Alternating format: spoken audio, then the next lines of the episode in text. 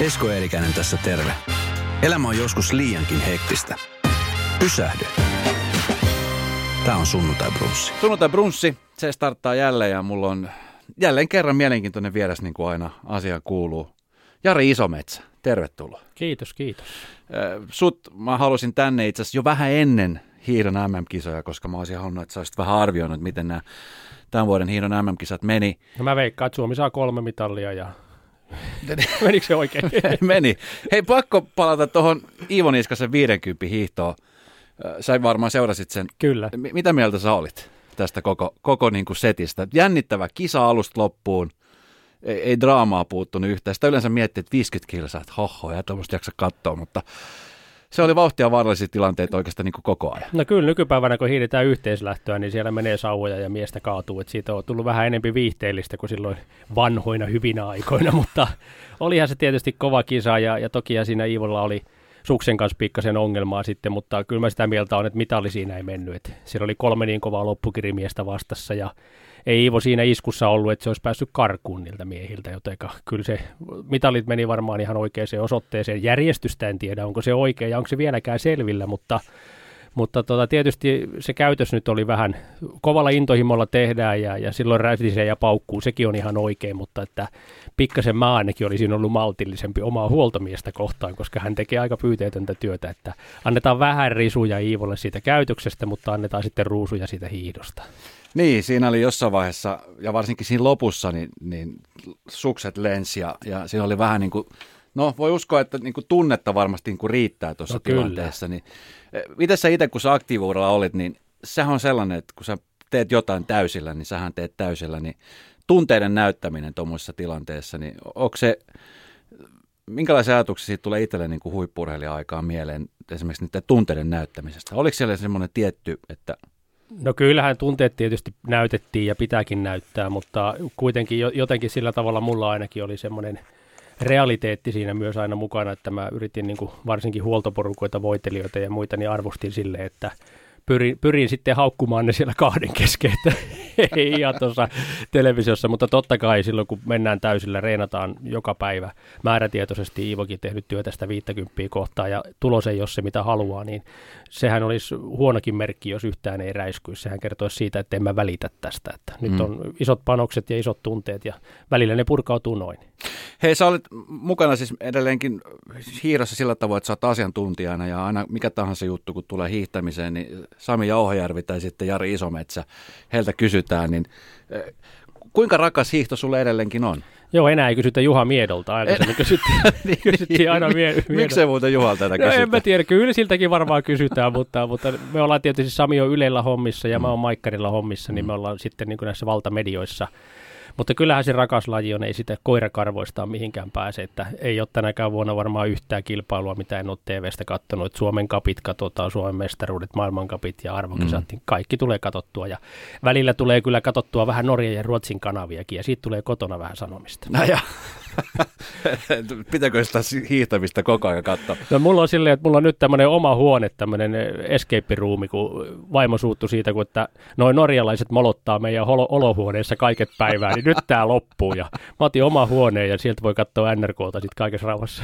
Hei, mä huomasin tässä, että nyt etelänkin, kun saatiin tänä talvena kunnon kerros lunta, nyt sitähän on tullut edelleenkin koko aika, niin hiihtämistä tuli jotenkin uudelleen tämmöinen trendilaji. Viime... Tai, ehkä, tai ehkä ensimmäistä kertaa trendilaji. Se on ollut niin. suosittua, mutta nyt se on oikein trendi. Okei, mistä sä luulet, että tämä nyt johtuu, tämä trendikkyys yhtäkkiä hiihtämiseen? No tietysti monta tekijää. Tämä, että on lunta, on mm. ensimmäinen tärkeä. Sitten toinen on se, että on tullut tämmöisiä välineitä, on optikripsuksia, karvapohjasuksia, joita ei tarvi voidella. Voi lähteä hiihtämään ja ne toimii yleensä aika hyvin. Eli se on tämmöinen vanha koulun trauma siitä, että sukset ei pidä, niin sitä ei enää ole, vaan ne välineet oikeasti toimii. Niin se on varmaan yksi erittäin iso osatekijä. Plus mm. sitten just tämä sun mainitsema trendi. Ihmisethän menee. Aikaisemminkin moni saattoi miettiä, että olisi kiva lähteä hiihtämään, mutta se on vähän junt juttia.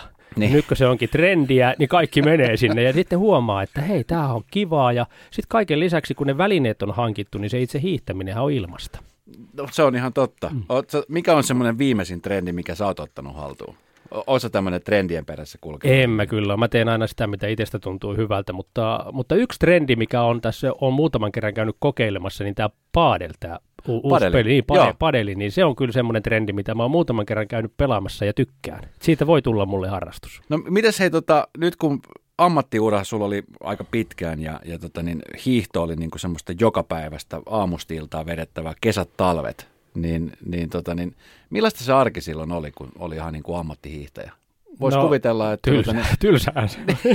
niin, niin mä just mietin, että voisi kuvitella, että hieman erilainen kuin nyt. Millainen se oli niin kuin se, silloin nimenomaan huippuaikoina, kun, kun oli maajoukkuessa hiihtämässä, niin se oli yhtä leiritystä koko aika. No kyllä, 200 vuorokautta vuodessa oltiin maailmalla ja, ja tietysti jonkun verran kotimaassakin leirejä, mutta kyllä se oli sitä, että aamulla seiskalta ylös aamupalalle hiihtään 2-3 tuntia suihkuun syömään, nukkumaan päiväunet, taas syömään, hiihtämään 2-3 tuntia, suihkuun syömään, nukkumaan ja tätä ratke- ratkettiin sitten 2-3 viikkoa aina kerrallaan. Toki siellä nyt välillä huumorikin heitettiin, mutta tämä niin kuin pääpiirteissä. Miten, tota, miten semmoisen elämän tottuu? Oliko se, en oliko se... tiedä, aika hyvä kysymys. Ei kai siihen totu, mutta, mutta tota, kyllähän se intohimo ja voittamisen halu ja itsensä kehittämisen halu oli niin iso, että se tuntui siltä, että, että tämä on se, mitä mä haluan tehdä. Ja silloin kun ihminen tekee sitä, mitä se haluaa tehdä, niin yleensä sitä intoa löytyy. Miten urheilulajithan kehittyy koko aika, kehittyy ja kehittyy, säännöt muuttuu koko aika, niin miten sä näet, että tämä hiihto, nythän on koko aika, nyt esimerkiksi mä katson varmastikin just näistä sattuneista syistä, että oli niin kuin draamaa ja jännitystä, niin näitä hiihtokisoja, että siellä on nyt muutama paha poikakin, joka aiheuttaa vähän hankaluuksia, niin, tota, niin senkin takia niin kuin varmasti TV-suosiostakin on aika isosti. Niin miten, miten hiihto sun mielestä on muut, mihin suuntaan se on muuttunut? No se on muuttunut aika paljon nyt viime aikoina, kun on tullut tämä yhteislähtöhiihtäminen. Se on muuttunut enempi taktiseksi peliksi. Ladut on helpottunut, hiidetään lyhyempiä kierroksia, ei enää vaadita ihan samoja ominaisuuksia kuin aikaisemmin vaadittiin. Et silloin oli se kova kunto ja hapenottokyky oli se, mikä ratkaisi, kun yksi hiidettiin väliaikalähdöllä. Mm. Nyt on tullut paljon uusia elementtejä edelleen nämä kaverit on äärimmäisen kovia, mutta nyt siellä korostuu tämmöiset nopeudet ja, ja taktiset silmät ja suksen taitava kuljettaminen. Ja, ja myös hiihtäjätyyppi on muuttunut vähän, eli nykyhiihtäjät on vähän isokokoisempia, harteikkaampia, vahvempia, koska ei tarvi enää olla sitä puhdasta hapenottokykyä, vaan myös se pitää olla se loppuräjähtävyys mm. ja tasatyöntö ja tämmöiset asiat. Niin. Mutta toki sillä hyvällä hapenotolla edelleen pärjää, koska esimerkiksi Iivon tavaramerkkiä se on. Niin, no, mitä mieltä sä oot siis siitä, kun esimerkiksi formulassa puhutaan, että se on vähän epäreilua ö, näille huonommille talleille, että he, heillä ei ole lähtökohtaisesti sama, sama kalusto kuin esimerkiksi huipputalleilla. Että vaikka olisi kuinka hyvä tai huono kuski, jos sulla on huono auto, niin sä et pärjää, niin suksissa vähän sama juttu.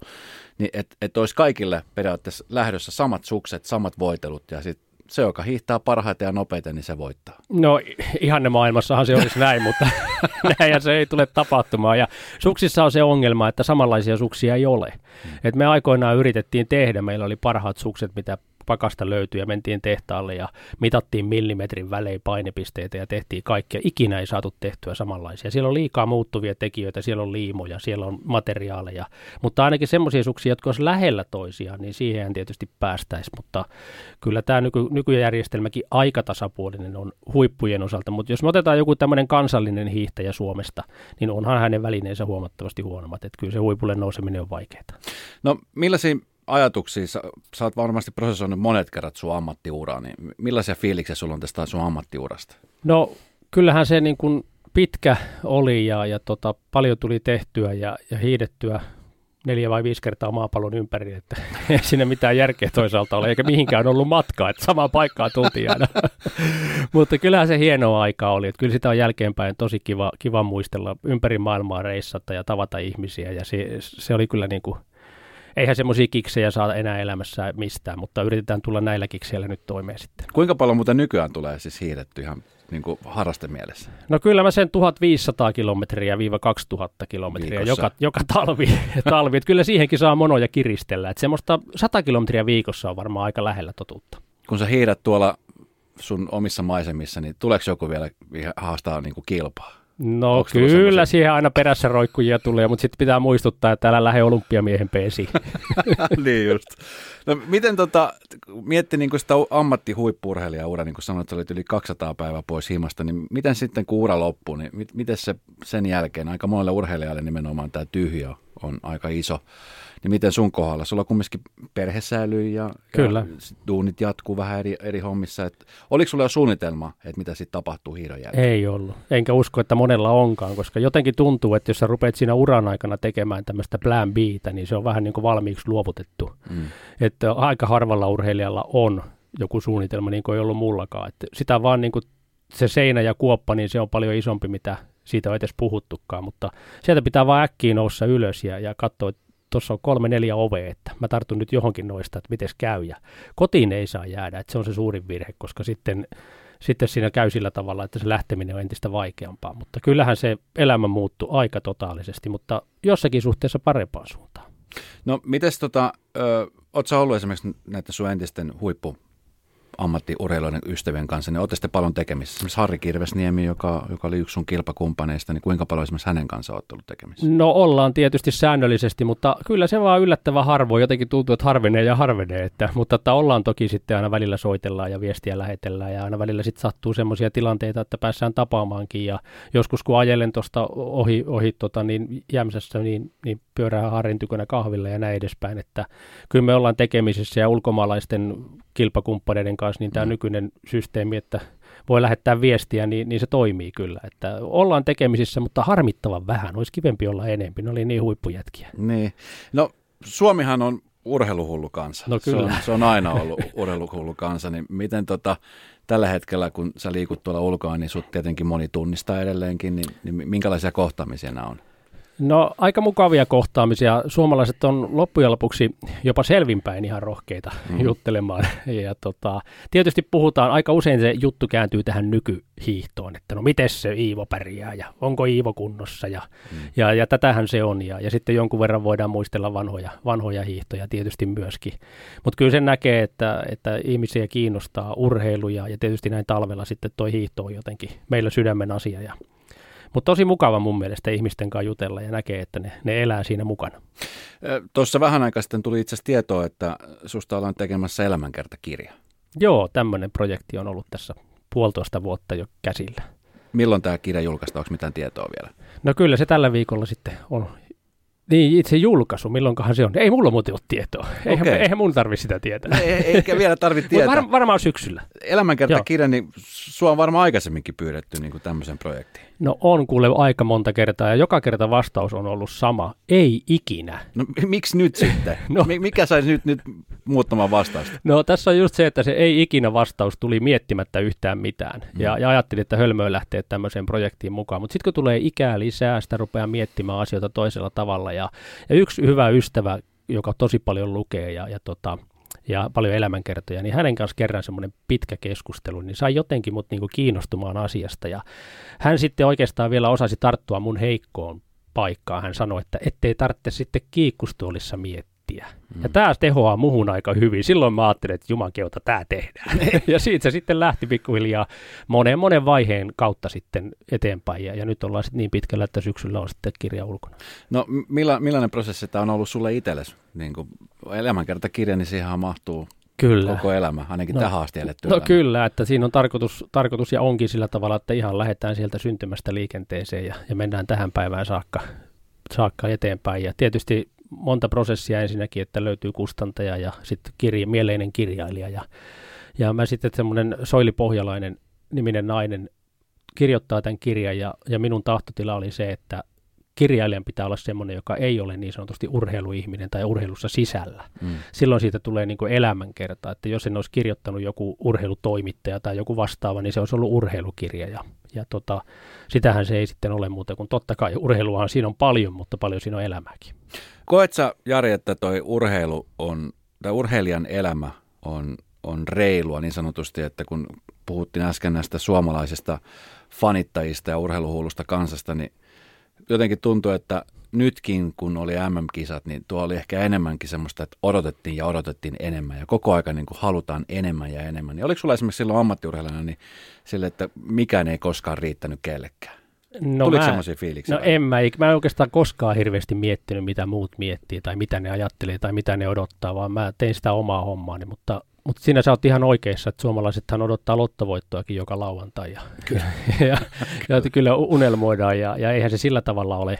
Aina ne odotukset ei ole kovin realistisia. Ja jos urheilija niitä rupeaa sitten seuraamaan ja, ja nykyään kun tuota tietoa on saatavissa, niin se ei ole kyllä urheilijan kannalta hyvä asia. Että tekee vain sitä omaa hommaa, keskittyy siihen ja tekee parhaansa ja vähän enempiä. Ja jos ei se jollekin riitä, niin ovat. Miten tällä hetkellä, kun nyt sosiaalinen media ja niin kuin sanoit, niin tuossa tiedon kulku on paljon nopeampi kuin esimerkiksi sun ura-aikana, että ei ollut niin paljon nopeasti somea tai tätä uutista tuli niin kuin netistä joka paikasta, niin koet sä, että nykyään esimerkiksi ammattiurheilijat on, on tätä kautta myöskin siis neuvottu ja valmennettu niin kuin tähän tilaan, että että kun odotuksia on paljon aina ollut, mutta jotenkin nyt ne konkreettisesti näkyy ehkä enemmän somen kautta. No joo, kyllähän tämä nykymaailman meno on aika hurjaa, että, että jossakin määrin tämä some on vähän pilannutkin tätä maailmaa kyllä mun mielestä, että, että on vähän liikaa ja koko ajan ja kaikilla, kaikilla on oikeus huutaa oma mielipiteensä ja ja, mutta mä oon vähän sitä mieltä, että urheilijoita ei valmenneta riittävästi tähän asiaan, vaan, vaan monet ottaa paineita niistä muiden kirjoituksista. Ja siinä on yksi asia, missä on varmasti kehittymisen paikka. Ja tietysti se on myös tyyppikysymys. Toinen välittää, toinen ei. Ja, mutta tämä on, tää on iso ongelma. Sitä mm. ei, ei havaita kyllä, mutta, mutta se on iso ongelma. Miten hei, ymmärtääkseni, niin sä et ole niin kuin sit kumminkaan niin kuin tuohon hiihtämisen puolelle lähtenyt valmentamaan tai, tai muuta. Mikä siinä on ollut syynä? No oikeastaan silloin, kun oma urheiluura loppuu, niin silloin ei ole kiinnostustakaan. Ollaan reissattu, mäkin 15 vuotta reissasin ympäri maailmaa ja sitten kun tulee paikalleen, niin, niin tulee semmoinen tunne, että nyt toi maailma on vähän niin kuin nähty mm. ja tonne ei ole halua mennä. Ja, ja sitten se jossakin vaiheessa se kiinnostus vähän niin kuin alkaa heräämään uudelleen siihen asiaan. Ja tietysti kun katsoo koko ajan kisoja, niin, niin tulee mieleen, että toi ja toi asia pitäisi mun mielestä tehdä toisella tavalla. Mutta kyllä suurin syy, miksi suomalaisista niin kuin oikeastaan hiihdon puolella kukaan entisistä huipuista ei ole, ei ole valmentanut maajoukkuetasolla, niin on se, että ei ole ketään pyydettykään koskaan. Ja, ja harvoin sinne itseään lähtee sitten tyrkyttämään. Okei. Ai, ei ole, eikö sua koskaan pyydetty Ei, ei ikinä. Ja esimerkiksi niin kuin Jauhojärven Sami mun mielestä sanoi hienosti Yle, Ylen tota, niin, ää, lähetyksessä, siinä oli Kuitusen Virpi oli mukana, niin molemmat sanoivat, että ei ole puhelin pirahtanut kertaakaan. Ja, ja heillä on kuitenkin tämä oma aktiiviura aika lähellä.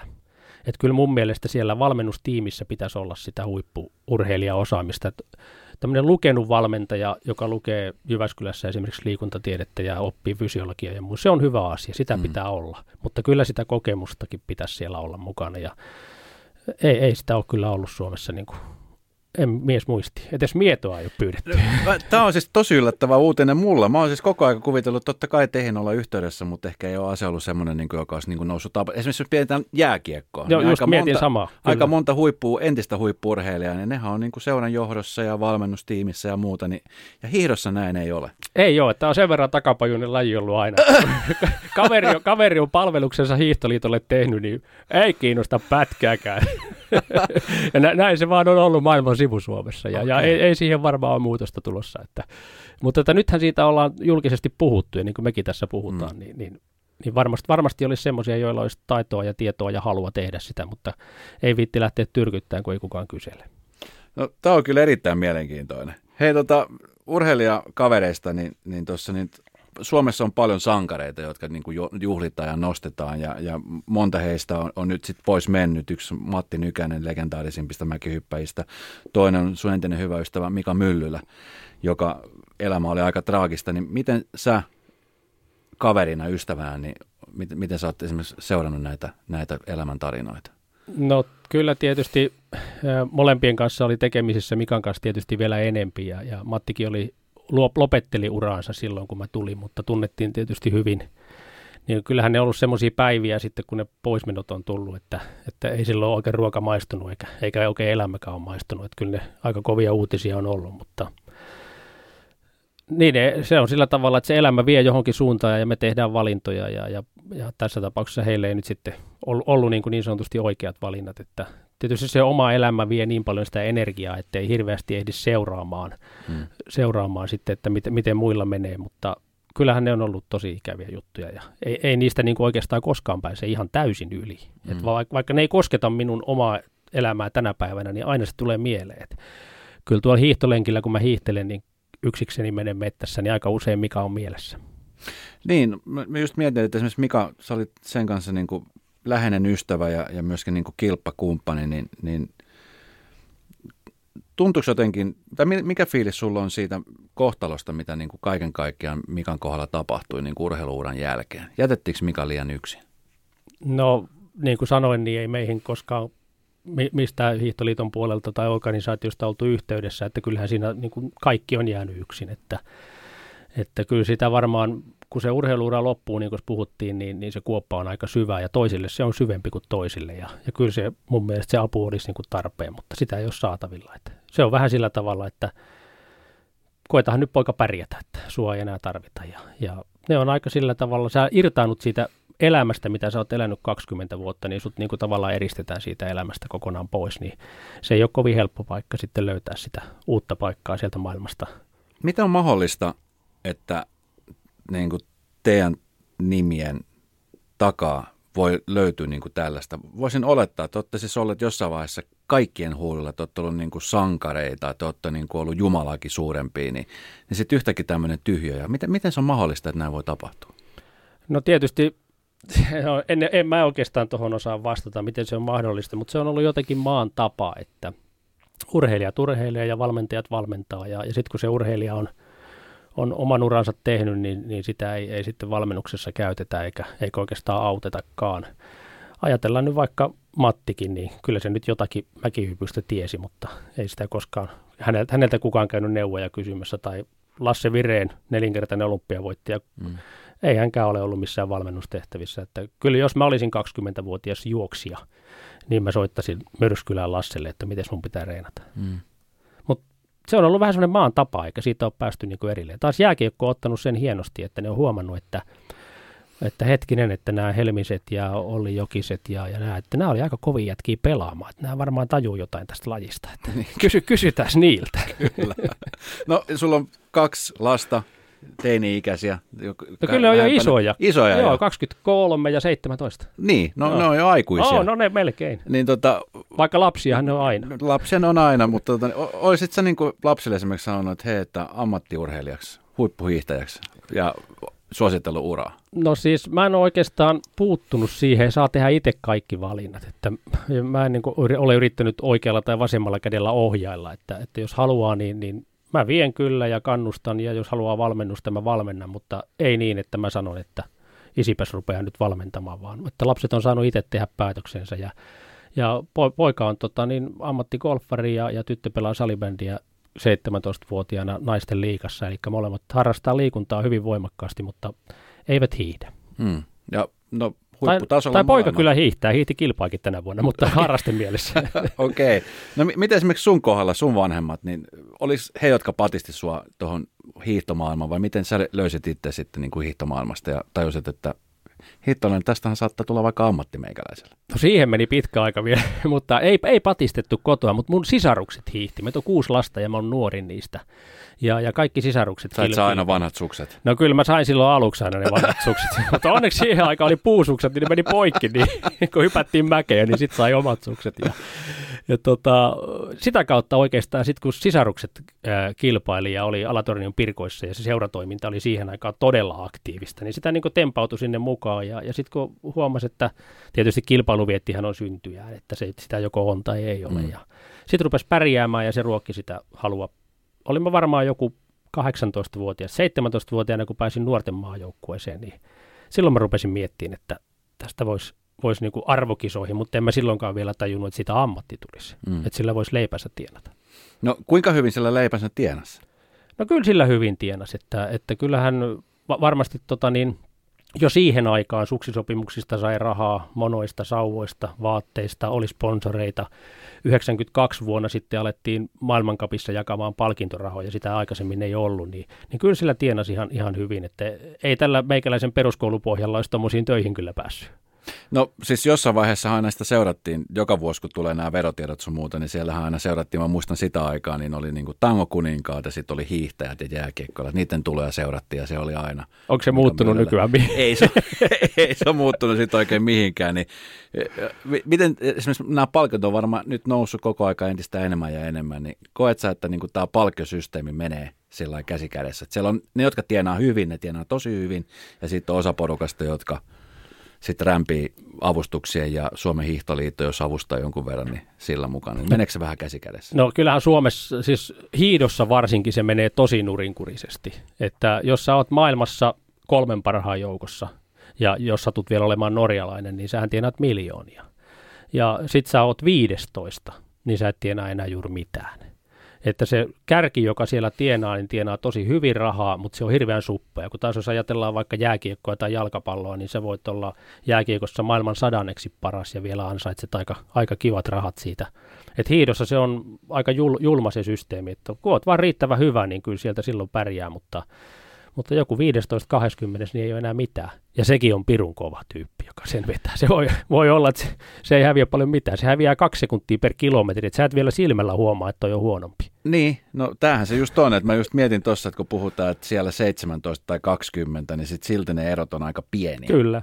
Miten, miten tämmöinen urheilija, no sä voisit kertoa nyt tai nyt sulla on hyvä kertoa tässä niin. nyt, kun sä et ole valmentajana, mutta miten, miten tuommoiset niin kahden minuutin, minuutin, jotka tuntuu siis meikäläisiltä niin kuin pieniltä, niin se on siellä niin kuin tosi iso ero. M- miten tuommoiset erot niin kuin nivotaan kiinni? No siis kyllä jos ajatellaan, että minuutti 10 kilometrin hiidossa, niin, niin se on iso ero. Et se on, se on tosi, tosi vaikea kyllä ottaa. No minuutin ehkä vielä voi, jos ajatellaan missä vaiheessa urheilija, jos nuori urheilija tulee siihen paikkaan, niin ei se silloin ole iso ero, mutta jos meillä on joku 27-8-vuotias, jolla on jo pitkä ura takana ja se on edelleen sen minuutin perässä, niin, niin kyllähän se vaikeaa on, että siihen pitää vaan uskoa siihen omaan tekemiseensä ja ehkä muutoksia pieniä harjoittelussa, mutta aika usein siinä käy niin, että sitä ei koskaan saa kiinni. Että kyllä ne, jos katsoo arvokisoja, niin aika lailla samat naamat siellä aina hallitsee, että se on vaan se ero siellä olemassa. No mistä se johtuu, että Norja, Norja on niin ylivoimainen? Siis katsoo naisten tai miesten puolta, niin se on niin kuin kymmenestä hiihtäjistä niin yhdeksän ja puoli on norjalaisia. No joo, kyllähän ne taas melkein 50 prosenttia mitalleista vei siellä. Mistä se johtuu? Mitä ne tekee siellä? Mitä, no mitä tietysti siellä on, on se systeemi niin mielettömän upea, että jos ajattelet, minkälainen maa on Norja. Se on semmoinen pitkulainen maa, jossa on paljon vuonoja. Hmm. Jokaisessa vuonossa on kylä ja jokaisessa kylässä on hiihtoseura. Jokaisessa hiihtoseurassa lähestulkoon on palkattu valmentaja. Eli siellä lähdetään jo sieltä ihan ruohonjuuritasolta tekemään sitä työtä kunnolla. No sitten löytyy lahjakkuus. Ilmi annetaan se tonne Osloon. Ja sitten ne pannaan keskenään reenaamaan, niin kyllä sieltä vaan tulee niitä huippuja. Ja harrastajia on niin älyttömästi. Hmm. Ja Norjassa on lajeja, niin jalkapallo on suosituin laji. Sitten on hiihto, ampumahiihto, käsipallo. Siinä ne oikeastaan melkein norjalaiset lajit, lajit on. Että ne lahjakkuudet vaan ajautuu sinne hiidon ja ampumahiidon pariin. Ja ne osataan sitten myös valmentaa oikein. Ja tietysti se, olosuhteet, rahaa. Mm. Niitä on. No miten, vois, voisin kuvitella, että esimerkiksi kymmenen vuotta sitten niin tämmöistä aiheesta olisi kuvitellutkaan puhuvansa. Ilmaston lämpeneminen ja nyt puhutaan siitä, että esimerkiksi Suomessakin talvi saattaa olla ihan erilainen. Viime talvi ei ollut yhtään lunta etelässä, nyt oli tosi paljon. Miten sä näet esimerkiksi tämä vaikuttavan tulevaisuudessa nimenomaan hiihtolajeihin? No varmastihan se vaikuttaa. Koska nytkin oli esimerkiksi MM-kisossa, se oli, no, se oli 20, karmeita, 25 joo. astetta ja jengi veti siellä bikineissä suurin piirtein hiihti. No se on ihan selvä asia, että jos se eh, ilmasto, tietysti se, missä aikavälissä se lämpenee, mutta jos me ajatellaan, että se kuitenkin lämpenee koko ajan, niin kyllähän siinä väistämättä käy niin, että kun Etelä-Suomessa esimerkiksi ei ole lumia jos käy vaikka 2-3 vuotta peräkkäin, niin kyllähän ne lahjakkuudet, urheilijan lahjakkuudet 12-16-vuotiaat, niin ne menee muihin lajeihin ja, mm. ja se on todella kohtalukasta hiidolle. Että, että toivotaan, että tämä ilmastonmuutos ainakin ei olisi niin paha, mitä on ennustettu näin niin hiidon kannalta, että se siirtyisi tuonne hamaan tulevaisuuteen, mutta ehkä vielä tulee sekin aika, että ei ole lunta ja silloin loppuu kyllä hiihtokin.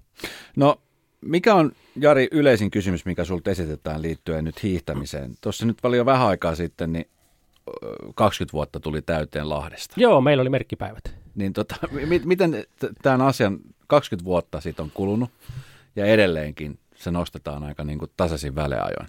M- mitä fiiliksiä se herättää Lahden No ei se oikeastaan enää kauheasti, että siitä on niin todella pitkä aika, mutta totta kai se herättää, mutta ei semmoisia mitään niin jotakin mykistäviä fiiliksiä. Ja sitten kun tietää aina, että kun, miten tämä media toimii, niin, niin seuraavat juhlat on ne 30-vuotisjuhlat, toivottavasti olen sitten näkemässä nekin vielä, vielä mutta tämä on semmoinen suomalainen tapa vähän ruoskia itseämme, että, että sitten kun on joku asia tämmöinen katastrofi tapahtunut, niin, niin sitä muistellaan vähän niin kuin Estoniassakin on. Mm joka vuosi melkein, että tänä päivänä silloin ja silloin Estonia upposi.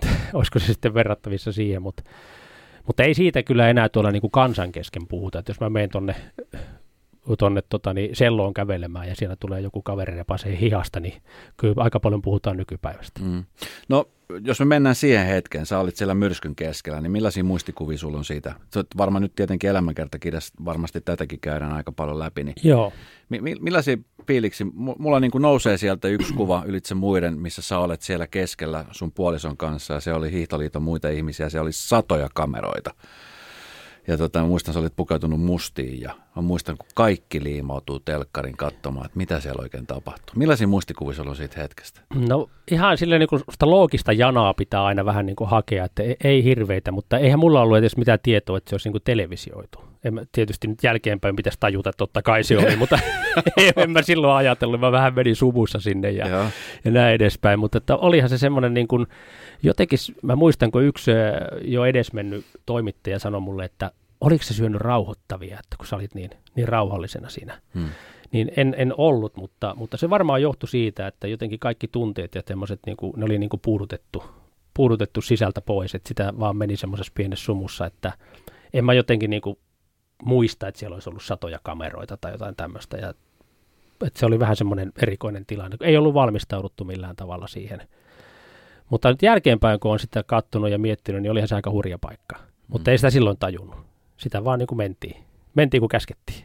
No nimenomaan, kun käskettiin, niin o- o- oliko se niin kuin, kun jotenkin tuntui, että sä olit siellä niin kuin ihan yksin vastaamassa. Ja niin kuin alu, aluksi olit niin kuin sinä yksin ja sen jälkeen se oli sitten Mika Myllä ja se oli Harri Kirvesniemi ja muita. Mutta siinä ekalla, ekassa tilanteessa olit sinä yksin. Niin, oliko siellä ketään niin kuin valmistamassa sua siihen tilanteeseen, että mitä tapahtuu, mitä me tehdään, vai ikään kuin sut pistettiin yksin sinne vastaamaan. Niin... No ei siinä kukaan mitään neuvoja antanut.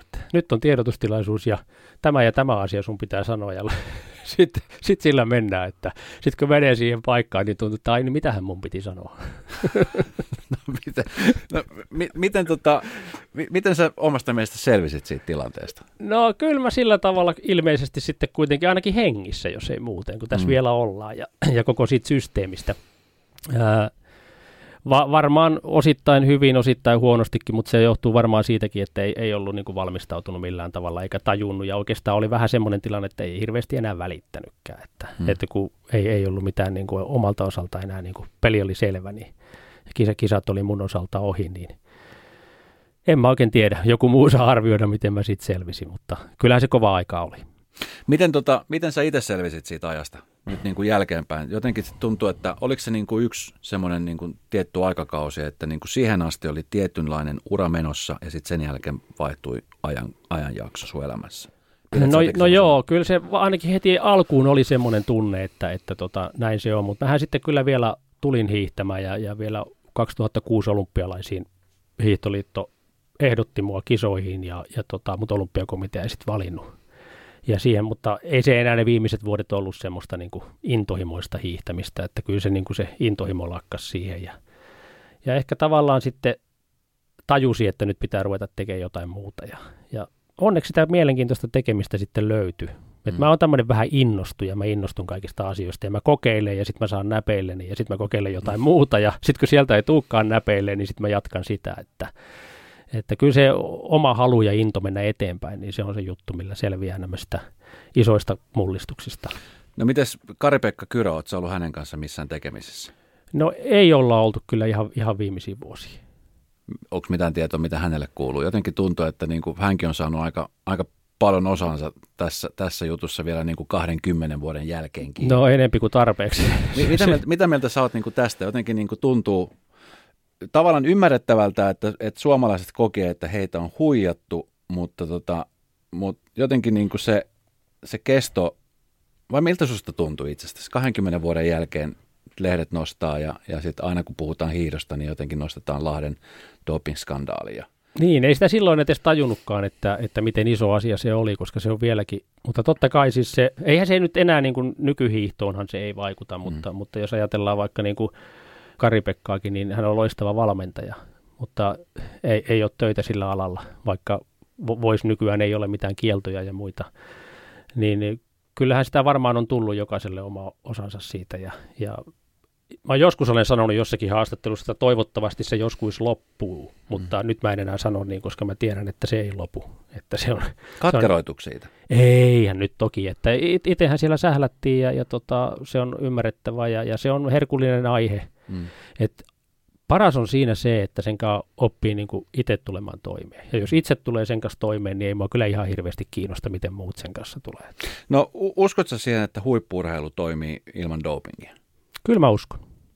Miten tota, jotenkin laji mikä tahansa, niin, niin siellä niin kuin totta kai ne testaukset on tosi kovat, mutta tota, niin aina siellä esimerkiksi yleisurheilussa jää koko aika jengiä kiinni. Jääkiekossa on jäänyt jengiä kiinni, jopa jalkapallossakin on jäänyt jengiä kiinni, niin, niin jotenkin niin kuin ihmisen usko dopingvapaan urheiluun niin on aika kadoksi. Mistä se johtuu? Joo, siis sehän doping-vapaahan se ei missään nimessä ole. Mm. Että niin kuin noin sunkin esimerkit kertoo, että kyllähän siellä niin kuin totta kai siellä, missä on, on mitalleja, missä varsinkin niissä lajeissa, missä jaetaan oikeasti isoa rahaa, niin se houkutushan on todella iso. Mikä niiden aineiden hyöty on, niin sekin on sitten aina toinen asia. Onko se enempi psyykkinen vai fyysinen, sitä en tiedä.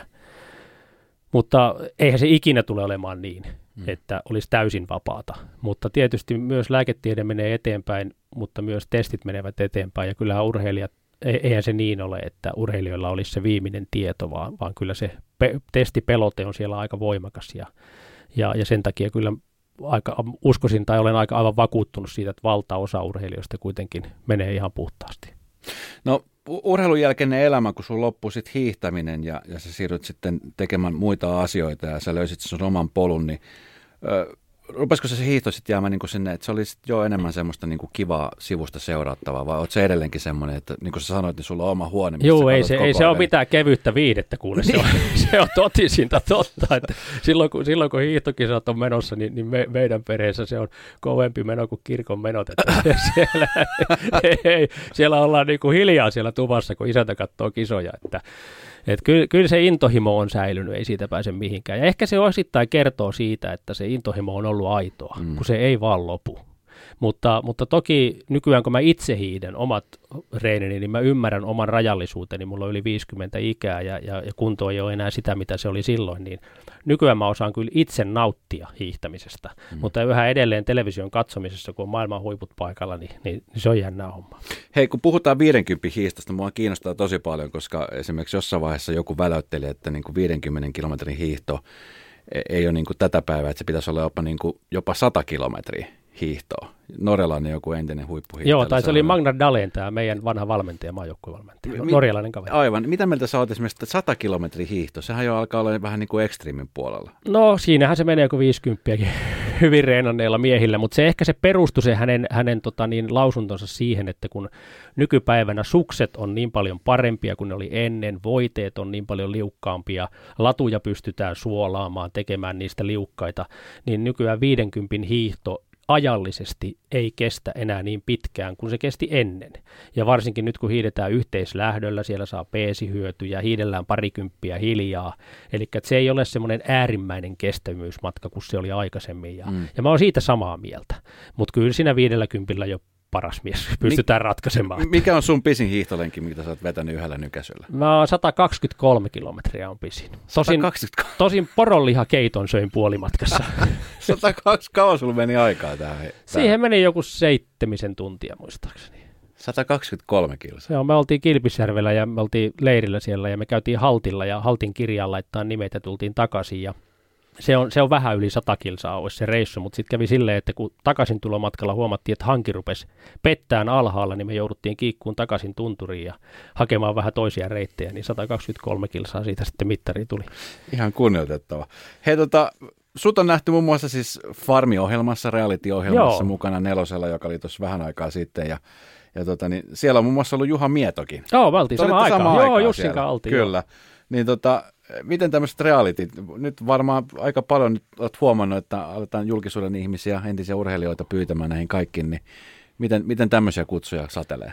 No satelee niitä kyllä aika paljon, mutta mä en ihan kaikkiin, tai läheskään kaikkiin en lähde, että, että mä, mä en halua olla semmoisissa ohjelmissa mukana, missä pitää kauheasti juonitella, että mä, mä oon vähän liian suora kaveri niihin, että että ne on, ne on jäänyt pois ja sitten tanssii tähtien kanssa mä en lähde, kun mä en osaa pätkääkään tanssia, niin eikä se, se ei ole lähellä sydäntä mulla, että, että, mutta tämä farmi oli tosi kiva. Et siinä jotenkin, kun mulle soitettiin siitä, niin se aihe oli semmoinen, kun mä oon itse maatalon poika, niin, mm. niin se jotenkin tuntui, että sanoin kyllä silloinkin, että en ole lähdössä, mutta ihan kiinnostava ohjelma. No.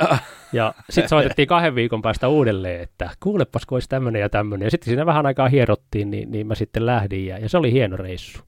No hei, minkälaisia tulevaisuuden suunnitelmia sinulla tällä hetkellä niin kuin on? Sä edelleenkin siis oot se, jota, niin, asiantuntijana Maikkaran liittyen hiihtämiseen, mutta sitten sä oot ihan eri alalla kuin, niin kuin urheilualalla. Joo, mulla on tällä hetkellä neljä työtä, että nyt pitäisi... Vaan neljä. neljä. Eli mä oon Ekovilla Oystä tai Eko Up-konsernissa, tämmöisessä kiertotalousyhtiössä Ekovillalla aloittanut kuusi vuotta sitten rakennuseristepuolella ja siellä olen edelleen talotehtaiden puolella hoidan talo, Suomen isoimpia talotehtaita ja sitten mulla on tämä maikkarihomma ja, ja tota, sitten mä oon täällä SP Prossa liikanaisissa on, on fysiikkavalmentajana ja sitten mulla on pojan kanssa tämmöinen isometsä training, jossa me pidetään hiihtokouluja ja kestävyysurheiluvalmennusta. Niin kyllä sitä hommaa riittää. Että.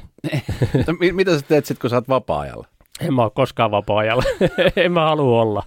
Siis mä en pysty löhöämään. Siis, jos minussa joku heikkous on, niin on se, että mä, en ole, mä oon niin rauhaton ihminen, että, että jos mun pitää sohvalle mennä löhöämään katsomaan vaikka jotakin leffaa, niin ei se onnistu. Pitää olla tosi kiinnostava leffa, että mä jaksan katsoa sen loppuun saakka.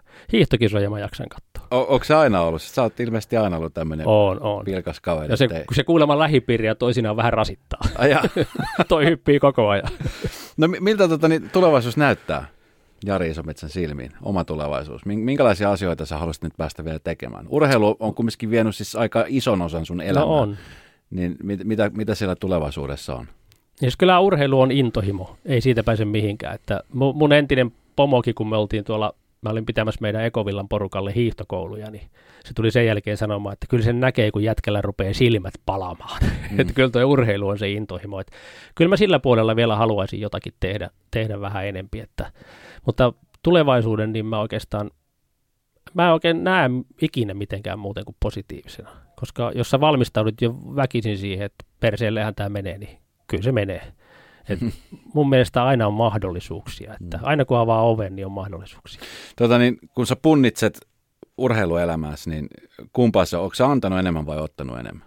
No antanut ja sitten oikein reilusti. Et se, on, se on kyllä ihan selvä, että, että se on, on ottanutkin tosi paljon, mutta kyllä se sitä niin kuin ämpärikaupalla antoi, niin, niin ei kyllä se sille puolelle jää. Mikä, mikä sulle niin kuin nousee erityisesti mieleen sun ammattiurheiluudesta joku niin kuin huippuhetki? Niitä on monta, mutta mikä on semmoinen niin kuin ylitse? Sä no, oot ollut olympialaisissa mukana, sä oot ollut MM-kisoissa mukana. No on, niitä, niitä on niin mukana. älyttömästi semmoisia, että e, e, ehkä kokonaisuudessaan se, niin kuin se koko ura ja ne ihmiset siellä, niin ne on, mutta jos nyt ihan pakko on jotain valita, niin, niin kaksi on ylitse muiden, on Albertville olympialaisten pronssi viesti, viestissä tota, niin loppusuoralla, kun varmisti voitin Torni Muukreenin ja, ja sitten Salpausselän kisojen voitto 96, se oli mun ensimmäinen maailmankapin osakilpailuvoitto ja Lahdessa, niin kyllä sitä pauhua, niin se vieläkin tuntuu korvissa se huuto. Niin mitä se muuten nyt tuntuu kattoja ylipäänsä? Jotenkin tuntuu kummalliselta korona-aikaan, kun nytkin MM-kisossa sitä yleisöä ei ollut missään. Niin tuntuuko se jotenkin oudolta? Kun jotenkin nyt tuntuu enemmän oudolta katsoa niitä vanhoja kisoja, missä oli yleisö. siis aluksi se tuntui ihan älyttömän oudolta. Että mm. ei, ei, miten nuo kilpailijat saa tuolla niin fiilistä tai jotain lätkää kun katsoo, mm. kun ei ketään. Ja kun jääkiekko on vielä, se yleisö on lähellä ja se elää siinä mukana ja se meteli, niin, niin se, mä, se vaikuttaa lopputuloksiinkin, kun ei ole yleisöä. Kyllä. Mutta nyt taas, kun siihen on tottunut, niin kuin tiedät, me ei. ihmiset totutaan, niin nyt, nyt se ei tunnu oikein miltä. Että näinhän se on tässä jo menty toista vuotta ja näin edespäin. Mutta tosiaan mielenkiintoinen oli, kun tehty, luin semmoisen tutkimuksen, että esimerkiksi jalkapallossa Englannin liikassa, niin se, että yleisöä ei ole, niin se vaikuttaa otteluihin kaikista eniten tuomareihin. Okay. Eli kotijoukkueen vapareiden ja rangaistuspotkujen määrät on pienentynyt huomattavasti. Okei. Ja tämä oli ihan englantilainen tutkimus tehty ihan Premier Leagueassa. Eli kyllä sillä iso vaikutus sillä yleisöllä on. Joo, on. Ja sitten mä jostain kanssa muistan kuulevani sen, että, niinku, että ehkä enemmän niinku nyt nimenomaan jalkapallossa, niin pelaajat uskaltaa ehkä enemmän tehdä omia ratkaisuja, kuin aikaisemmin Joo. sitä niin kuin nopeammin syötteli just se yleisön paineen takia tai ei halunnut. Niin, Kyllä, ja kun niin kotivoittojen tehdä. prosenttiosuus on tippunut, että, että kyllä sillä kotiyleisöllä on vaikutusta. Ja, ja esimerkiksi vaikka hiidossakin se on, mennään siinä loppumatkasta varsinkin kolmella kympillä, niin kuin Lahdessakin, niin melkoisessa sumussa siinä jo ollaan. Hmm. Niin silti sen muistaa Että kyllä se yleisö, että kun menette katsomaan kisoja, niin huutakaa vaan. Niin, se kyllä. auttaa kyllä urheilijaa. Hei, yksi semmoinen asia, mistä aina joka vuosi puhutaan, niin on vuoden urheilijagaala ja vuoden urheilijakisa. Ja siellä aina tietenkin, kun vuoden urheilijaksi nostetaan joku ihminen, niin aina, aina siitä nousee poru. Aina, se on muuten ihan sama kuka valitaan, niin joku on eri mieltä. niin miten esimerkiksi sun ammattiaikana, niin vuoden urheilijakisa, niin, niin, tota, niin millaisia muistoja siitä oli, että aina meni urheilugaale ja odotti, että tuleeko vuoden urheilijapalkinto? No mä luulen, että urheilijat, siis mulla ainakin itsellä oli se, että ei me sitä koskaan mietitty eikä me sitä niin kuin puhuttukaan oikeastaan. Että jotenkin mulla on semmoinen tunne, että urheilijat ei itse mieti sitä, vaan, vaan sitten tämä urheiluyleisö, jota varten se koko show oikeastaan onkin, koska eri lajien vertaaminen keskenään, niin sehän on täysin mahdotonta. Mm, kyllä. Ja, ja se on tämmöinen yksi tapa, mikä Suomessa on ollut, ja hyvä tapa onkin, ja toivottavasti jatketaan, mutta ainahan puhutaan, miten pitäisi valita, kuka pitäisi valita, mutta en mä usko, että urheilijat sitä miettii hirveästi nykypäivänäkään. Mm. Mutta kivaa polemiikkia aina tulee. No mitä mieltä sä oot esimerkiksi mediasta? Miten, miten media on muuttunut tässä vuosien saatossa? Onko sun mielestä muuttunut pahempaan, raaempaan suuntaan, vai onko heistäkin tullut jopa inhimillisempiä? Jotenkin jossain vaiheessa tuntuu, että hakemalla haettiin otsikoita ja – No kyllä mitä... musta tuntuu, että edelleen vähän hakemalla haetaan. Että, ja, ja sitten tämä, kun on nämä sosiaaliset mediat, niin nehän antaa lehdille otsikoita.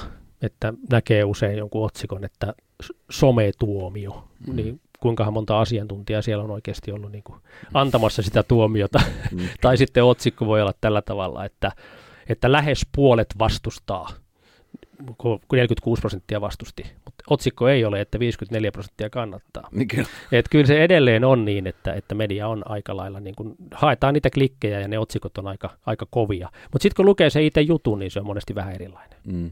Kyllä. Mutta se, että onko mennyt julmempaan suuntaan, niin sitä en osaa arvioida. Että kyllä se kohtuullisen räväkkä on ollut aina ja sehän on tietysti median tehtävä.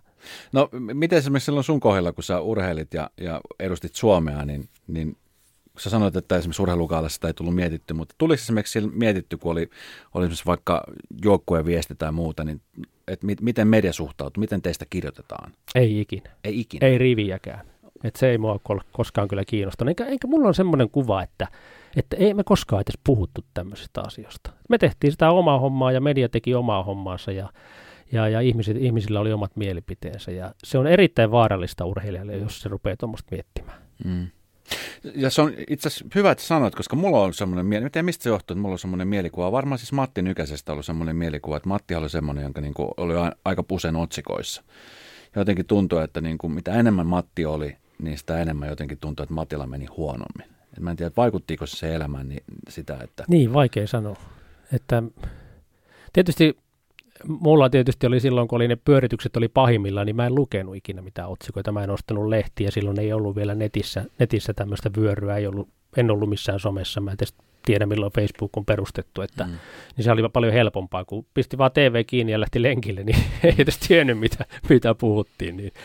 Mutta toi on, toi on vaikea kysymys, niin kuin sanoin jossakin vaiheessa, että toiset ottaa herkemmin. Mm muiden mielipiteet, kun toiset ei vaan välitä. Ja no mä miten, tähän toiseen porukkaan. Miten sun perhepiiri ja sun lähipiiri, joka on ollut niin kuin aina mukana siinä tilanteessa, niin miten, miten he selvisivät esimerkiksi silloin näistä Lahden aikaisista otsikoinnista ja tästä niin kuin sen jälkeen eletystä elämästä? No toinen lapsihan ei ollut vielä syntynyt ja toinen oli niin pieni, vasta kolmevuotias ja, ja tota, mä en tiedä, kai ne on sitten kattonut, kun tuo äijäkin selviää, niin mitäs mekään tässä turhaa, turhaa murjotetaan. Että ei me ole edes hirveästi kotona puhuttu näistä vanhoista asioista, että mm. me eletään vähän niin kuin tätä päivää koko ajan. Se on hyvä kuulla. Hei, tota, meillä on aina ohjelmassa ollut tämmöinen piparipurkki, Oha, jossa no on niin. erilaisia kysymyksiä. Nyt kun me ruvetaan pikkuhiljaa lähestyä loppua no kohti, niin. niin ota sieltä, Jari, kolme kysymystä. Ota, mitä sieltä? Avaaks mä vai avaaks sä? Avassa ja lue yksitellen, mitä Oho, no tää on ainakin niin pitkä, että... no niin. Milloin ja mikä on loukannut sinua viimeksi? Hmm. Oho, on niin syvällinen kysymys, että mikähän mua olisi, kun mua ei oikein loukkaa mikään. Mulla on sillä tavalla noin tunteet vähän niin kuin puudu, puuduksissa, että... Onko näin? Oikeasti ei tuu mieleen.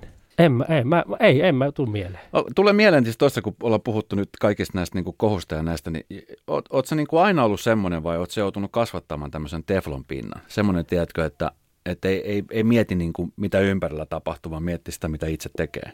Onko se semmoinen opeteltu juttu vai oletko aina ollut semmoinen? No mä en ole koskaan tota miettinyt, mutta nyt kun kysyit ja rupesin miettimään, niin mä luulen, että mä oon kasvattanut sen. Kyllä mä lapsena ja nuorena loukkaannuin ja tykkäsin pahaa, jos joku haukku mua. Mm. Mutta se, se on varmaan kasvanut semmoinen teflonpinta, että mulle on ihan sama mitä sanotaan, niin mä en ehkä vartin päästä enää edes muista sitä. Varsinkaan vittuiluja. Niin, se on, se on hyvä piirre. Se on kyllä semmoinen piirre, mikä se olisi aika monelle muillekin ihmiselle. Joo. Se varmasti aika helpottaa niin kuin elämistä. Kyllä, kyllä se helpottaa tosi paljon. Mutta oike, siis oikeasti mä oon nyt niin mietin kuin voi olla, että ei tule mieleen, että milloin mä olisin no, se on hyvä. viimeksi. Sitten seuraava kysymys. Olisitko halunnut syntyä jollekin toiselle vuosikymmenelle, mille ja miksi? No, vastaus on oikeasti en olisi halunnut, mutta jos olisin, saisin ihan valita, niin joo kuitenkin ehkä – koska jos mä olisin hiihtäjä, mm. niin tämä nykyinen laji repertuaari, tämä sopisi mulle paljon paremmin kuin se vanha. Sopisiko? Mä olin kohtuullisen nopea, Kyllä. mulla oli, oli hyvä, hyvä mies miestä vastaan taistelukyky. Nämä yhteislähöt olisi sopinut mulle kuin nyrkkisilmää. Niin. Että jos tällä lähdetään, niin joo, kymmenen vuotta nuorempi.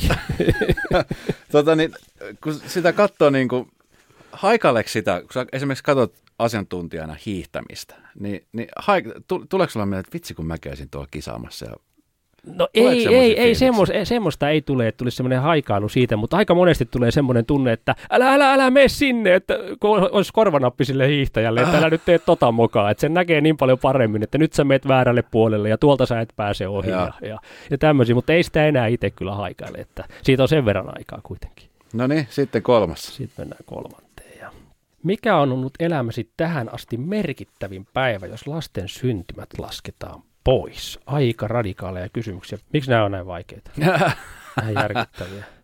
No tota, tietysti jos ajatellaan niin kuin elämää, elämää tota, niin m- miten se niin kuin viitotti, että minusta tuli hiihtäjä, niin, niin jos mä en olisi ö, esimerkiksi ensimmäisiin olympialaisiin pääseminen, niin, niin voi olla, että jos ei olisi arvokisoihin päässyt mukaan, niin elämä olisi muuttunut aika toisenlaista, koska mä olisin aika nopeasti lopettanut urheilun sitten, kun mä olisin todennut, että mä en ole riittävän hyvä. Niin, niin se on varmaan semmoisia merkittäviä asioita, että ja muistan sen, kun aina haaveili lapsena olympialaiset, olympialaiset. Ja sitten kun se nimi luki lehdessä, että pääsee sinne, niin se oli aika merkittävä päivä. Muistatko, minkä, minkälainen fiilis oli silloin, kun oli se ihan ensimmäinen eka lähtö olympialaisessa?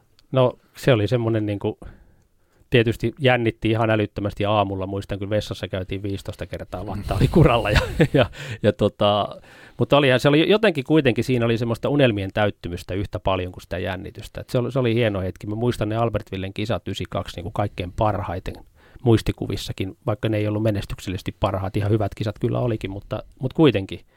Että kyllä se ensimmäinen kerta on aina, aina merkittävä. Hmm. Hei, pakko kysyä Jari tähän loppuun vielä. Niin millaisia terveisiä haluaisit antaa suomalaiselle urheiluhullukansalle? Ensinnäkin siis, miten sä haluaisit, että suomalaiset muistaisivat sua urheilijana? Mikä on niin semmoinen, mitä sä toivoisit, että he muistaisivat? Tuosta tuli kaksi kysymystä. No tuosta tuli nyt kaksi, no jatkokysymys. Okei. Okay. Suomalaiselle urheilukansalle se, että olkaa yhtä innokkaita kuin olette nytkin, koska se on älyttömän tärkeää ja, ja se on urheilijoille tärkeää ja se on kaikille lajeille tärkeää. Mutta sitten myös se oma inhimillisyys siihen, että, että siellä tehdään kovaa työtä ja turha sitä päätä on sieltä sohvalta aukoa ainakaan liikaa. Mm-hmm. Ne olisi ne viestit ja, ja sitten tota, se toinen oli... Miten sä haluat, että sut mut muistetaan urheilijana? No mä toivon, että mut muistetaan kuitenkin kaikesta huolimatta niin periksi antamattomana taistelijana ja kyllähän mä pirun isämaallinen oli, että kyllä Suomi, Suomi oli iso asia mulle silloin. Ja, mutta että ehkä parasta, jos mut muistettaisiin sitten kuoleman jälkeen, että tuossa lepää Karpaasi. Kiitos Karpaasi, kun olit täällä. Mahtava kuolit. Kiitos.